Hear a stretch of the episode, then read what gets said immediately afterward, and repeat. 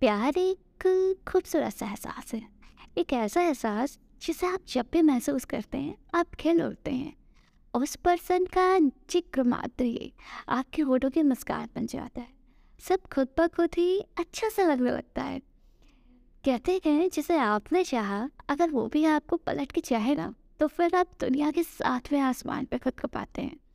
लेकिन क्या हो, अगर वही आपका प्यार एक तरफा हो तो शायद ही आपका दर्द कोई समझ पाए।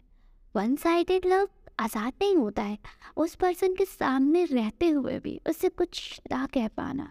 जब दिल कहता है उस पर्सन पर हक जताने को, पर हक जताना तो दूर, आप उस हक से कुछ कह भी नहीं सकते हैं।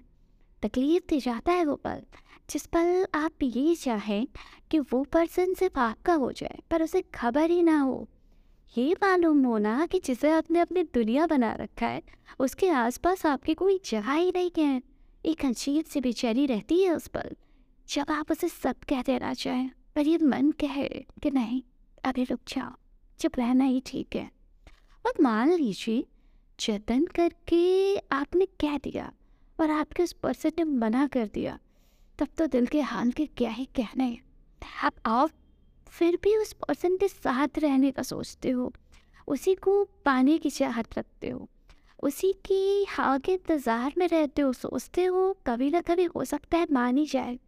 आप खुद को दिलासा देते हैं, एक आहास बंधाते रहते हैं उस पर्सन को पाने की, जो शायद आपका होना ही ना चाहे।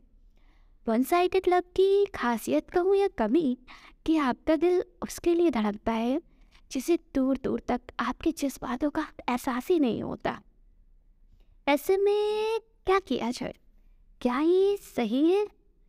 खुद को परेशान करना, किसी ऐसे पर्सन का वेट करना, जो आपकी लाइफ में आना ही ना चाहे, आपको अपना कहना ही ना चाहे।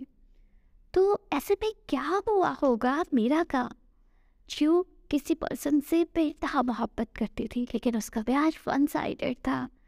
क्या उसने अपने दिल की बात बताई होगी उस पर्सन को? और अगर उसने बताई होगी तो उसे क्या रिस्पॉन्स बना होगा? क्या रहा होगा? उस दिन, उसके दिल का हाल। बताऊँगी आपको नेक्स्ट पार्ट में। तब तक के लिए इंतज़ार कीजिए और सोचिए मीरा के बारे में। Bye bye